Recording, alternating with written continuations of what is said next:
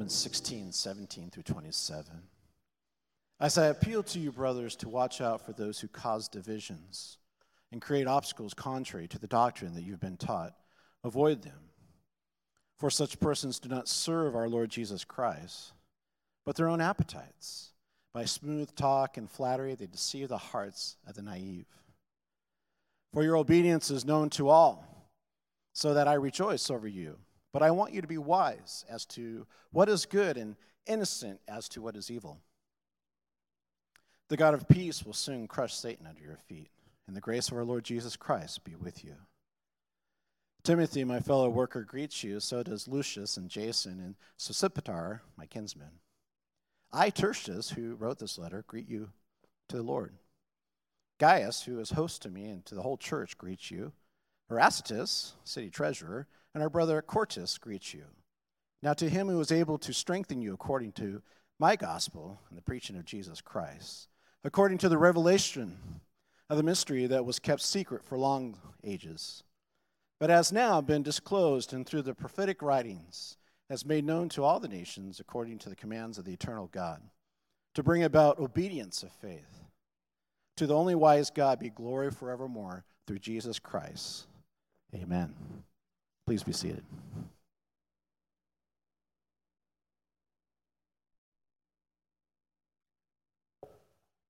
You know, I think if we're going to clap for Todd, we got to clap for Jeff. I mean,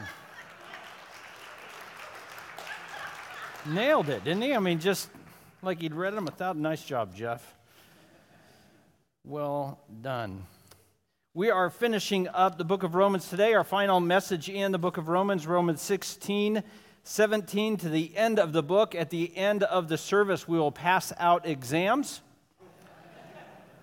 and depending on your scores, we'll determine if we just start back at the beginning and, and do it all again. I'm kidding. We, there will be no exam here. That'll be on Judgment Day. Leave that between you and Jesus. it's not my job.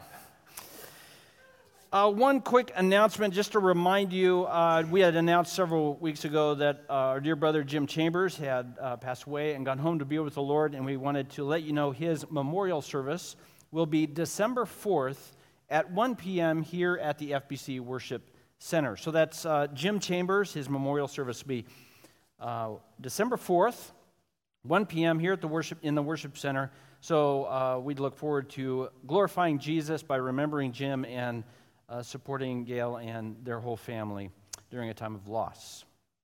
Romans 16, let me pray and then we'll get into it. God, we just ask you in this moment that your Holy Spirit would give us strength, would give us illumination to understand, and humility to repent.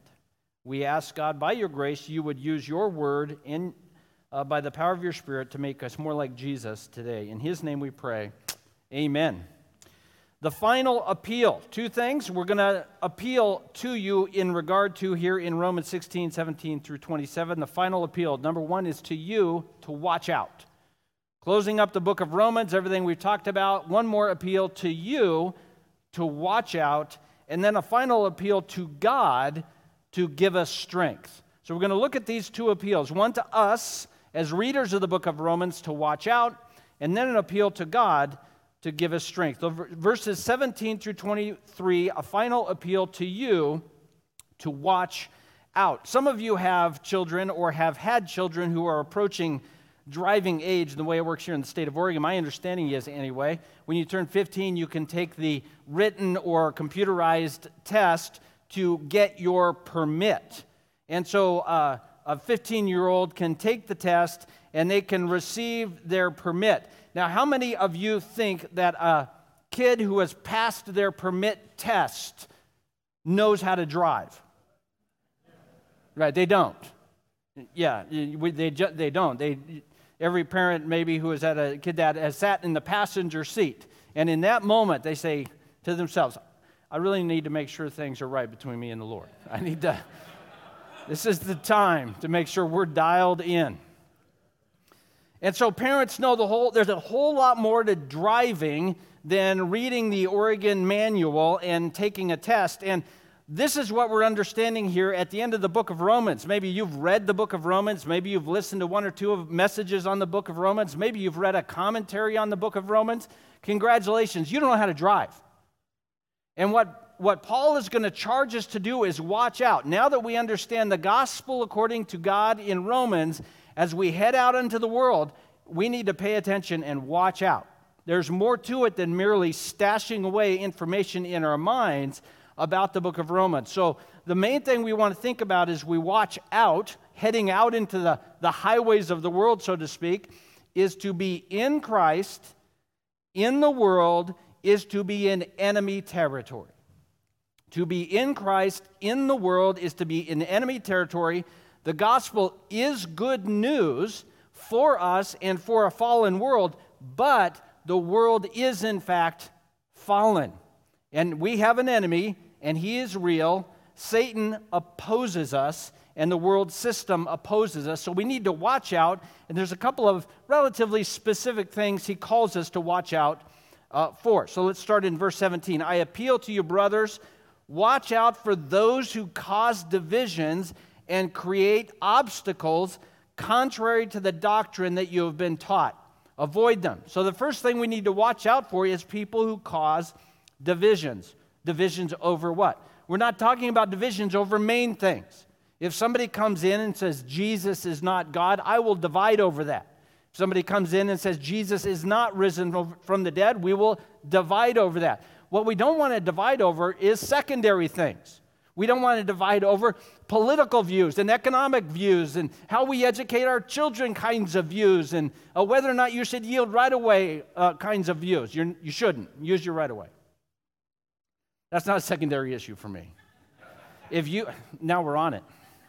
If you're going to let somebody in, you have to get out of your car and ask every single person in the line if you can let them in, not just the person in the front. Okay, never mind strongly held. I will divide over that. So we don't want to make secondary things things we divide over. So look what he says. Watch out for people who divide and, uh, contrary to what you have been taught, avoid them. This is what's really important about dividers. They're not seeking mutual understanding. Dividers aren't seeking common ground. Dividers aren't seeking to be a part of the whole. Dividers are seeking to divide. The job with someone who is seeking to divide avoid. Well, that seems kind of harsh. If somebody wants to engage in gospel conversation in humility and repentance, that's different. But if somebody comes in and they're going to divide over secondary issues, the Apostle Paul is very straightforward. Avoid them. It's, well, that sounds rude, but that's the, the way to do it the obstacles we face. What are the kinds of things people divide over? They say, well, good Christians don't do these kinds of things. Good Christians don't go to these forms of entertainment or to these restaurants or eat these kinds of food. Or good Christians must. Uh, always wear long pants. Uh, good Christians must never own expensive vehicles. Good Christians must always be at the church five days a week. Whatever you may establish in your head is what good Christians do. These are divisive. What we don't divide over is these things. We divide over who is Jesus. And he says people who divide are, in fact, to be avoided. We should pursue the gospel and priorities of who Christ is in us and the holiness he is working out of us, and secondary issues ought to be laid uh, to the side. Would you agree with me that we live in a culture today that divides? All right, we shouldn't. The one place where you come in and say we don't divide is in the body of Christ. If we're in Christ and we all agree, the Bible says who Christ is and how we receive salvation, we should not be divided. And if you're coming into a place and feeling divided from your brothers and sisters, something has taken priority in your life that needs to be made secondary. And he's saying, uh, avoid these. We might remember back to Romans chapter 14, where he talked about the weaker and stronger brother. And the, the Apostle Paul reflected on the gospel in how it approached things that people ate and drank and days that were special to them. And these things were causing conflict within the body of Christ. There were Jewish believers who said you, you must eat only a, a meal that is consistent with Jewish laws. And there were Gentile believers who said, Well, I've never really done that, and I don't know that I have to. And there are certain people who would say, Well, we need to certain, celebrate certain important religious holidays. And others said, Well, I don't think we need to do that. And it was causing division. And Paul is saying these things shouldn't cause division. And if somebody is going to divide over secondary issues, in fact, he said we ought to avoid them. And these are complicated things. These are things that have to be learned over the course of time. These aren't things that you just learn from reading the book of Romans because culture changes over time. And we need to learn to be those who seek unity in the gospel and not division on secondary issues. Look at verse 18. Why do people divide? It tells us. Such persons do not serve our Lord Jesus Christ, but their own appetites. And by smooth talk and, and flattery, they deceive the hearts of the naive. He's talking here about people we might label as or think of as legalists. Now, all of us are legalists to a, a certain extent, but these are people intending, uh, based on a, a system of religion, to earn favor with God, to cause divisions in the body of Christ. And he describes what goes on in the heart of a person who wants to earn God's favor through uh, behavior. So I want to make real generic statements about legalists. And if you're a legalist, I'm sorry, I'm about to offend you. And all of us, I, I, should say, all of us are legalistic in, in some ways or others. But and so I want to say I'm trying to make a point here, and uh, and so I want to be. Uh, I'm making some generalizations. So I'm a, I could get in trouble here. And now you're all excited. That's always fun. Everybody loves watching a train wreck. Um, why are we legalistic? Why are people, why, why are we say, I want to earn God's favor through either good, doing good stuff or refraining from doing bad stuff? A couple of different ways we approach this in our hearts and mind. Number one, I'm legalistic because there's something in my past or in my present that, that brings great shame. There's something in my past or in my present that brings great shame. And so I feel this need to balance the scales of shame with some kind of good behavior through discipline. So I've done something in my past, or I'm currently doing something in my present that makes me feel ashamed. And so, therefore, I must always go to church I can never miss church. I must memorize large sections of scripture to try and balance the scales out because I've got this great shame over here. I've got to balance that out with doing something good. And, and I'm trying to address my shame with good behavior. And nothing is more frustrating for me in that situation than other people who don't feel compelled to do that same thing. So I read my Bible every day because I feel great shame over this terrible thing that I have done or am currently doing. And it drives me bonkers that you don't feel that same compulsion. So, what must I do to make you feel like you must be disciplined as I am in a particular area? I need to give you the gift of shame. So that way, if you feel ashamed, like I feel ashamed, we'll both be motivated to read our Bible every day with such great joy. Doesn't this sound exciting? This is how it works.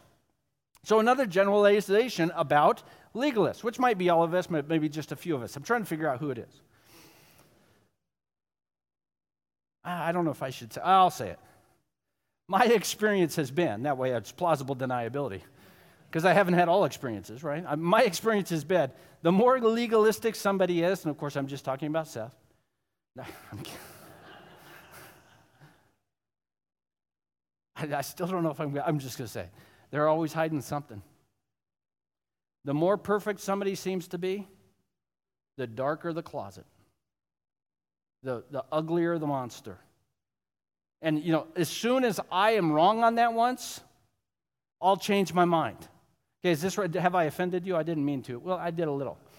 So, this is the other thing we do. We are so ashamed about this great secret, this great secret that nobody knows about. So, I've got to dial it in over here in the areas that everybody knows about it. So, I am a model churchman. I am a model parent. I am a model whatever it is for you. And over here, there is this darkness that, if revealed, and here's the thing that monster is going to get big enough to get out. It's just a matter of time. And that's what we do. So, why do we cause division? Because there's this great ugly thing in my life I want nobody to know about. So, this part of my life has to be perfect. And by golly, everybody else in my life had better be dialing it in too. And that's what, that's what we do. We, we pursue legalism and we pursue religious obligation because we've got this great thing. The last reason we do this, I don't know, we, we pursue religious obligation is this. There might be some things we really, really uh, enjoy, or some things about us that we just can't uh, fix. And so, therefore, we just want to, again, want to balance the scale. So maybe I have a really bad temper, and so, therefore, as long as I am generous, I feel that those kind of balance each other out. Look at Philippians chapter 3, verse 18. Many of whom I have often told you and now tell you even with tears, walk as enemies of the cross of Christ. Their end is their destruction, their God is their belly, and they glory in their shame with minds set on earthly things.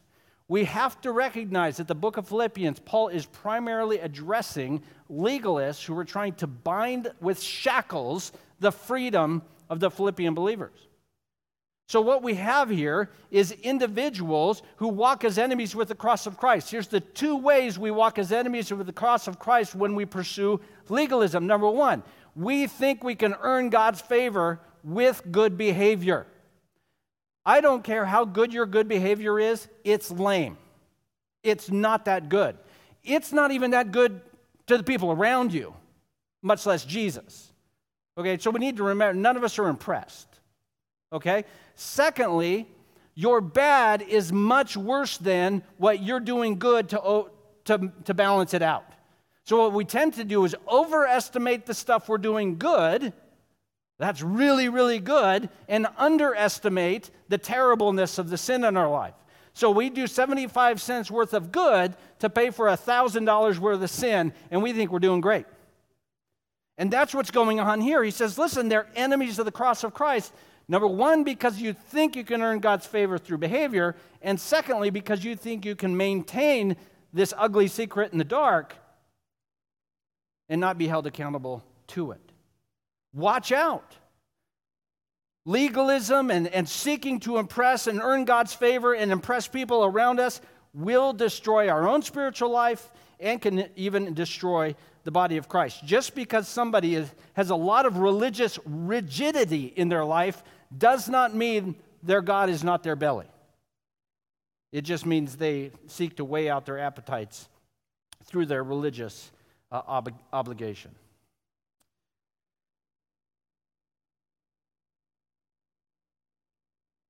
Verse 19. Let's keep going. I think I've offended everybody enough in that verse. See what we got in the next one. Your obedience is known to all, so that I rejoice over you, but I want you to be wise as to what is good and innocent as to what is evil. So, what he's calling us to do as people understanding and trusting Jesus through the gospel is to seek obedience in the Lord through wisdom for joy. He says, Look, your obedience is known to all, and I rejoice over you. So, we're seeking to obey God and glorify God, not to earn his favor, but as an act of worship that results in joy for us and the people around us. The reality is, obedience re- requires wisdom and mindfulness of the way the world works. What this means, though, is we must be able to assess what is going on in the world around us. It doesn't require that we experience every bad thing in the world in order to be well uh, informed. Maybe we could say it this way Christians should not be naive and shocked as to what's going on in the world around us. We shouldn't be naive. We shouldn't be surprised to hear some of the things that uh, we do or people in the church do or what happens in the world. Uh, naivete in, in the body of Christ is actually dangerous. We need to be willing to understand by thoughtful engagement of what's going on in the world around us to assess is this a way to glorify God in my life or is stepping away from that a good way to glorify God in my life. Look at what Jesus said in Matthew chapter 10, verse 16. Behold, I am sending you out as sheep in the midst of wolves. I'm sorry? See, we've read that. Maybe you've memorized. Have you, anybody memorized this verse? We memorize the verse and, and don't pay attention to what he's actually saying. So, what I'm going to do is make you into a sheep. Okay, well, that sounds good. Then I'm going to send you out among wolves uh, my understanding, I'm not a botanist. Just waiting. I was just seeing if you're awake. Obviously, I'm not one of those either, animal husbandry person. I don't think sheep survive long among wolves, at least not at dinner time. And Jesus is saying that. I'm sending you a sheep among wolves. You need to be able to understand what wolves do. Be wise as serpent, innocent as doves. A smart sheep doesn't pretend he's not among wolves. A smart sheep understands I'm among wolves. I'm, I'm, among wolves. I need to pay attention. I need to be looking. I need to be wise. But innocent as doves, it doesn't mean I become a wolf. It, the idea here is to be aware of what is going on in the world around us and have the ability to know what it means to glorify God in our life, even in the midst of a world that has fallen and broken. A little bit of church history, very, very brief church history. One of the things that happened in the early 20th century among Christians is a notion of what we'd call fundamentalism through isolationism. Ooh, big words. Now we feel like we got our money's worth. So, what we would do as Christians is to say, you know what we need to do? We need to recognize God is God, and the way to make sure we stay holy is to, to build a church, build a fence, put barbed wires on it, make sure we're always on property. What do we do? But our kids have to go to school. Let's build a school. Okay, now it got quiet. And let's make sure nobody ever has to engage with non believers because that's the way we keep from getting tainted. Couple of things with that perspective. Number one, the world can't taint Christians. Where do we get our righteousness from? Is it by avoiding naughty people? No, I'm going to get my righteousness from Jesus. And the world can't taint it. Do we recognize that? Or do we need to start Romans all over? If that's the case, why am I worried, worried the world is going to taint me? Then what happens when we spend a couple of decades hiding out in our Christian bunkers? One or two of us wander out and we have no idea what we're getting into. We don't know what to watch out for because we become so isolated. The idea here as Christians is not to hide in the corner until Jesus shows up. The idea here is to be wise enough to engage in the world around us in a way that's consistent with the good news of the gospel. And you can't do that by hiding in a corner. We can't do that by building a big wall around the building. We can't do that by making sure every single acquaintance and friend we have is a believer. We can't do that. We don't earn our righteousness by avoiding the world, and we actually rob ourselves of the ability by engaging with the culture around us to be to gain wisdom. And, and we can do that without pursuing our appetites. And that's exactly what has happened over time. We, we lost our ability sometimes to understand okay, this, what's going on here? What's going on here? And how can I approach it with wisdom? And we, we, we decided Jesus has sent us out among wolves, and so let's avoid the wolves. That's never what Jesus said to do. He said, have wisdom, be wise as serpents and gentle as, as doves. We should not be naive or shocked about what's going into the world and it won't do us any good to hide from what is going on around us because it's our job to spread the good news of the gospel to the world that needs to hear it. And we're never going to be able to do that if we're hiding in our bunker. Verse 20 The God of peace will soon crush Satan under your feet. The grace of the Lord Jesus Christ be with you. Genesis 3:15 says this, I will put enmity between you and he's talking to the serpent. I will put enmity between you and the woman, and between your offspring and her offspring, he shall bruise your head, and he, you shall bruise his heel. So, this victory has been predicted since the book of Genesis. Jesus would destroy the enemy. Jesus had complete and total victory over Satan on the cross and being raised from the dead. That victory will be completed one day. Right now, though, until that day comes, we live in enemy territory amongst a defeated enemy, we need to recognize that the enemy is defeated, but he is still seeking uh, to destroy us. So, the tension we are going to live with as Christians in this world is we have won, but we're not home yet. So, what's the call to do if we're wise? Keep our head on a swivel, keep a weathered eye. Learn over the course of time to be a seasoned veteran of seeing what is coming down the road, of saying, okay, I see what division looks like. I see what pursuing my appetites look like. I see, oh, I see what's going on here. I'm, I'm starting to try to earn God's favor through good behavior. I need to learn what that's like. And, and I have to learn over the course of time what does it mean to live like a seasoned veteran in enemy territory until I get home. Just to give you an idea of what's coming, Revelation chapter 20, beginning in verse 7. This is just to make sure you don't get depressed. When the thousand years are ended, Satan will be released from his prison. He'll come out to deceive the nations that are at the four corners of the earth, Gog and Magog, to gather them for battle. What's Gog and Magog? Washington and Idaho. I don't, I don't know what they are. No idea what they are. Could be Canada for all I know. I don't know. Okay, so he gathers them for battle, and their number is like the sand of the sea. And they marched up over the broad plain of the earth and surrounded the camp of the saints and the beloved city. And Jesus went, Oh, no, your army's so big. He didn't do that. But fire came down from heaven and consumed them. Very, very short battle. It's, it's fantastic. The devil who had deceived them was thrown into the lake of fire and surface, sur, sulfur, excuse me, where the beast and the false prophet were, and they will be tormented day and night forever and ever. Satan loses. That's what we've read. We already know how the book ends.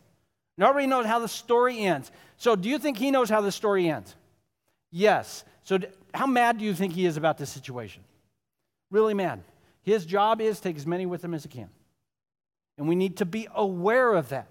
As we navigate through the course of our life, we need to keep our head on a swivel, keep a weathered eye, become seasoned at knowing what is going on in our life, in the life of the people around us, that we might be wise. Wisdom in the Christian life is gained over time in experience. You don't get it by just reading the book of Romans once, it's reading the Bible. Praying and seeking the Lord, being in relationship with others, seeking people in your life who are older and wiser than you, and saying, have you been down this stretch of road before? Can you tell me what I ought to be looking for here? What should I be thinking about? How should I approach this situation as a parent, as a, as a professional, as a business person, as a, as a student? I'm not sure what to do here. I've never had to approach a Christian life in this particular context. Have you ever imagined saying, well, I think I might be able to find somebody in a church with this many people in it that has been down this stretch of road before. You ever thought of doing that? Going, hey, have you been in college before and had to pursue the Lord? Have you ever been in business before and had to pursue the Lord? Have you ever uh, had a kid getting sideways on you and had to pursue the Lord? How did you do that? And, and they may have actually have some insight of how the gospel might be applied to the situation you're going through right now. That requires some humility. But that's where wisdom is gained. Then, after you get some scars on your life, and you get some lessons in your life, and you've got some, some highway miles in your life, and you see somebody, it's not arrogant for you to go and say, You know, I see what I've talked to you a little bit. I know what's going on in your life. And just so you know, I've been down that highway before. If you ever want to sit down and talk, I'd be happy to share with you some of my experiences. Is that arrogant? Of course, the other person, if they're arrogant, they're going to, well, you don't know any better than me right? That happens. But that's the way we learn wisdom is by walking real time with how does the gospel apply in the real life situations we're dealing with. And what Paul is calling us to do in Revelations, uh, Revelation, whichever R one it is, Romans 16. Jeff should be reading this. He nailed it. So jealous Jeff today.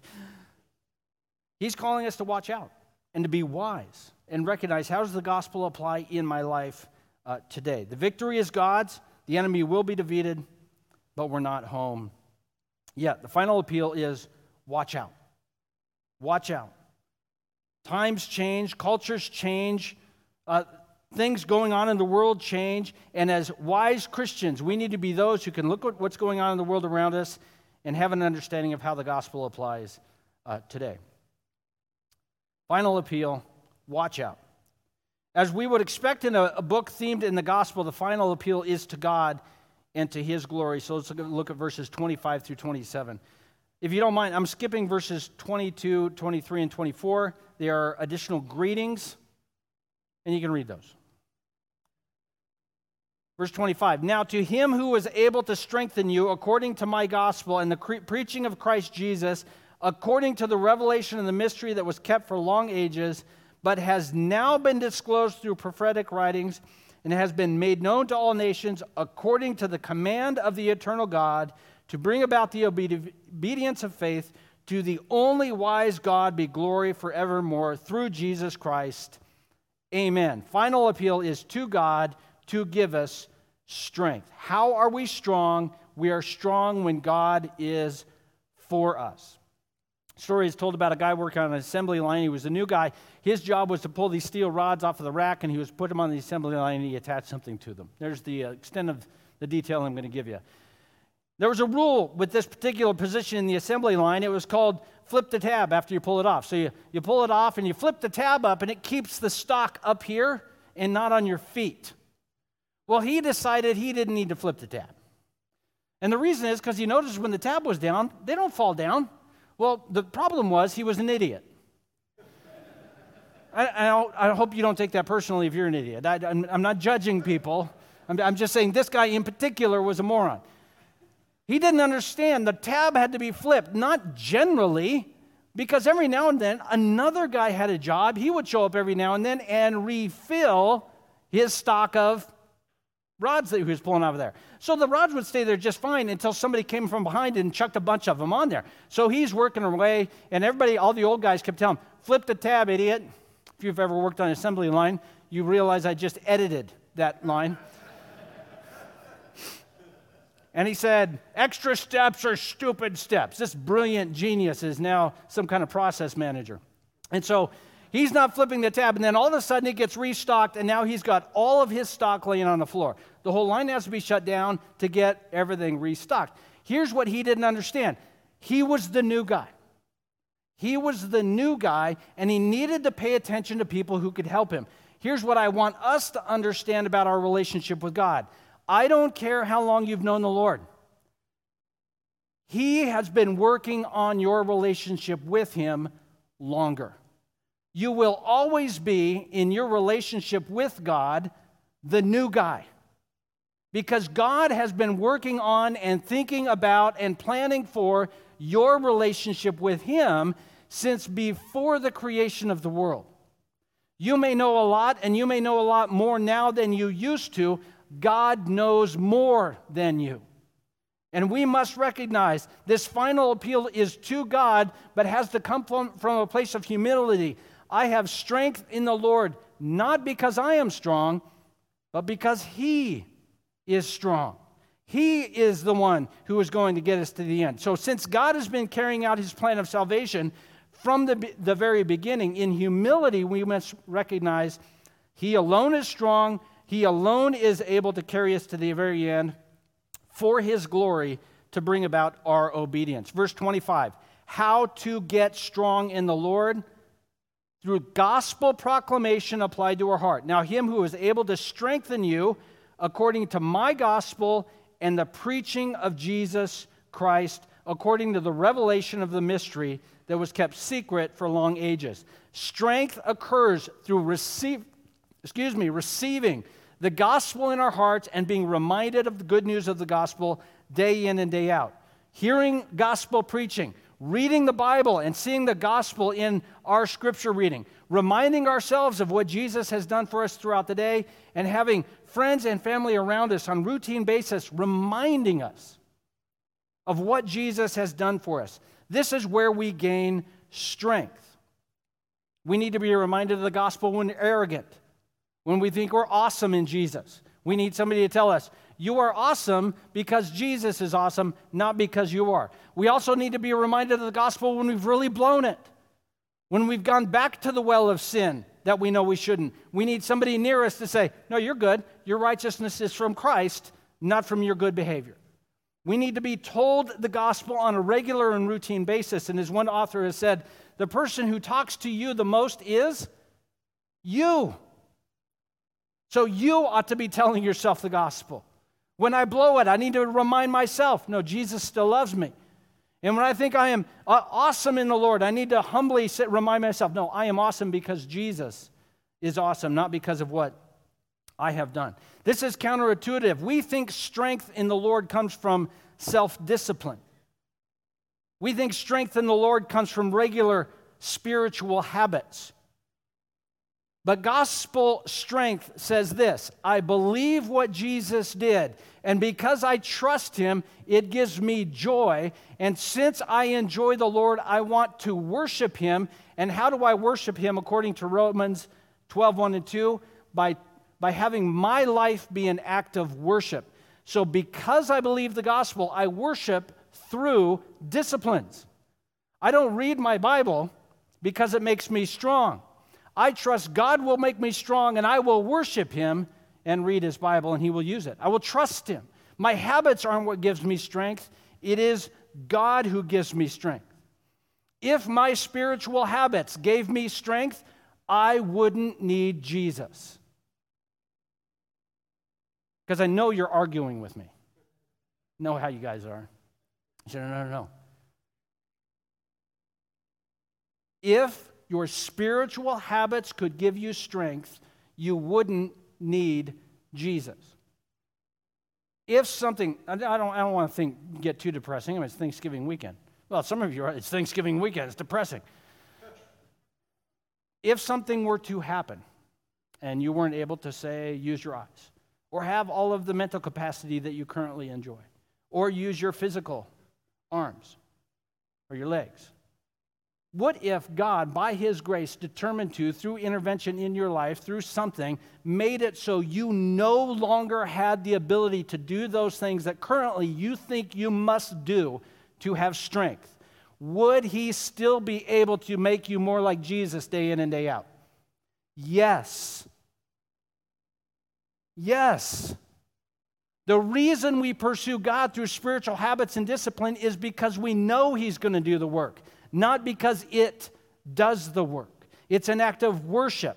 And that's what Paul is saying here. Strengthen us according to the gospel, hearing and being reminded that Jesus saves sinners, hearing reminded, being reminded that Jesus will finish the work in us, being reminded that this mystery of the gospel has been going on since the beginning of time. This wasn't a new idea. That's how we get strong, is by knowing the mystery that Jesus saves sinners like us. The gospel of the ages, beginning in Genesis, that's what it says, verse 26. It has now been disclosed through prophetic writings and has been made known. The nations are hearing what has been known through the prophets that Jesus has died and raised again to provide salvation. Reminds me of the parable of the rich man and Lazarus. Do you remember rich man and Lazarus? They both die Lazarus, the poor man, is in paradise, the rich man is in not paradise.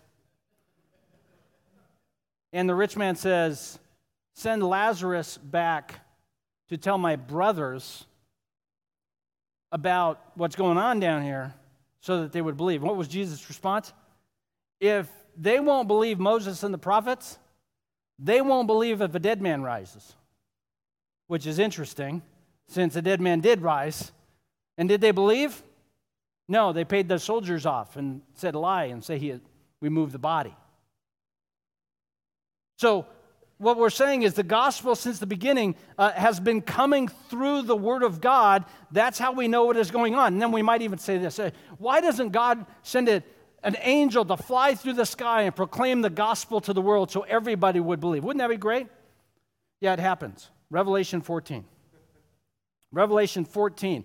Verse 6 I saw another angel flying directly overhead with an eternal gospel to proclaim to those who dwell on the earth, to every nation and tribe and language and people. And he said with a loud voice, Fear God, give him glory, because the hour of his judgment has come. Worship him who made heaven and earth and the sea and the springs of water. So everybody stopped worshiping the beast and the Antichrist and worshiped Jesus. Right? Have you read how the book goes? It gets worse before it gets better. So, an angel flying through the air, speaking in every possible language, proclaiming the gospel of Jesus, and what do people say? No, thank you. So, the issue here is the gospel of the ages is going out to bring faith at God's commands. God is the, is the priority, is to communicate the gospel to the world around him. And the, and the point is the obedience of faith, obeying God by trusting Jesus. And the whole idea here is God gains glory by proclaiming the gospel to the world where some believe.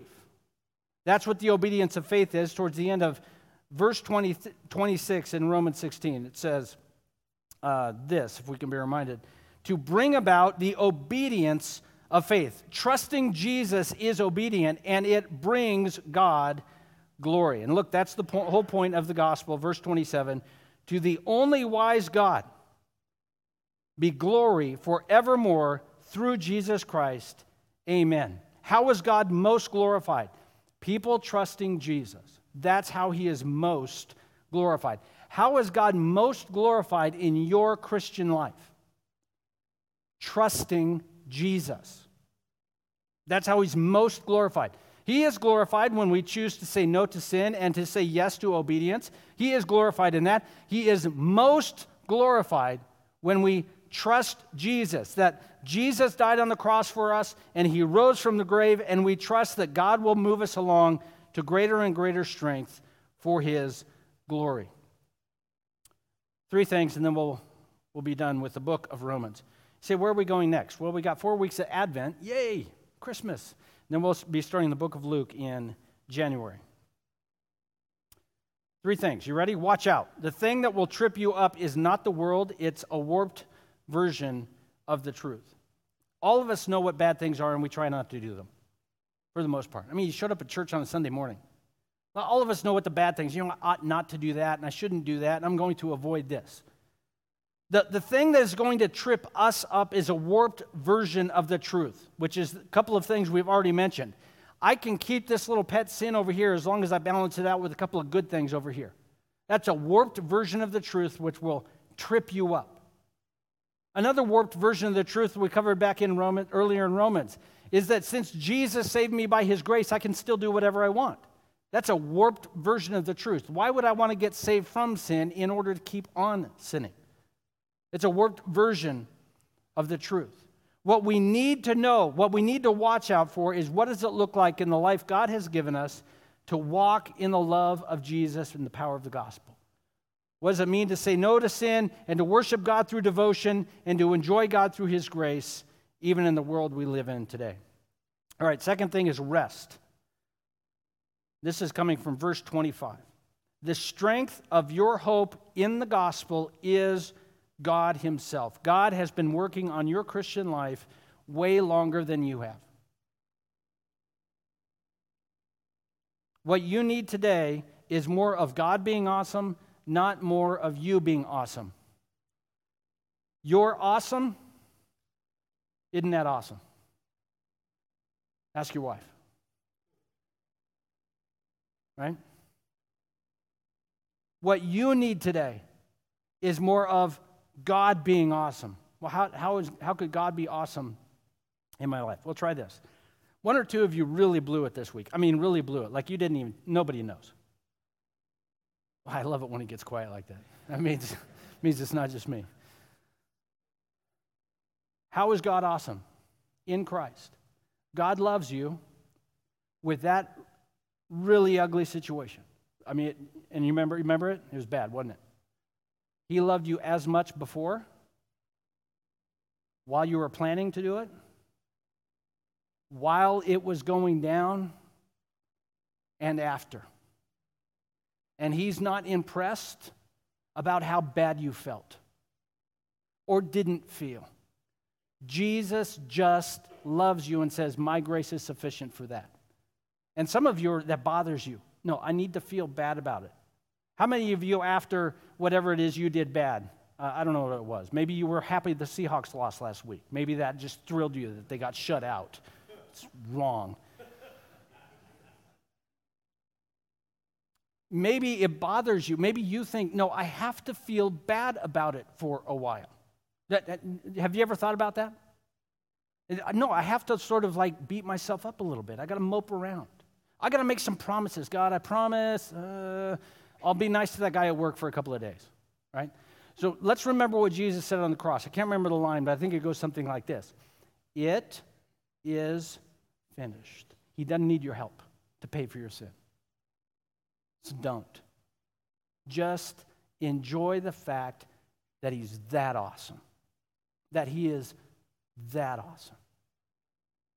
That's one of the ways. How do I need God to be awesome in my life today? I need His grace to actually be as gracious as it actually is. And I need to get out of the way and just enjoy it and see what that does to your devotion to the Lord. Okay, the last thing is God's glory as it turns out, your salvation is not about you. I know this is going to come as a shock to you. Your salvation is not about you, it is not about me. Your salvation in Christ is all about God's glory. God is glorified to save sinners through his son Jesus. The gospel is for his glory. It is for our good. It does bring great good, gives us eternal life. But his salvation for us in Jesus is for his glory. You are for his glory. I want to say it one other way just to irritate you. If it did not bring God glory to save you, he wouldn't have. I could see you're arguing. Read Ephesians 1. That's what it says for almost an entire chapter. God is glory. So what do we, so how am I supposed to respond to that? Worship. I am thankful that the God who is is glorified to save sinners like me.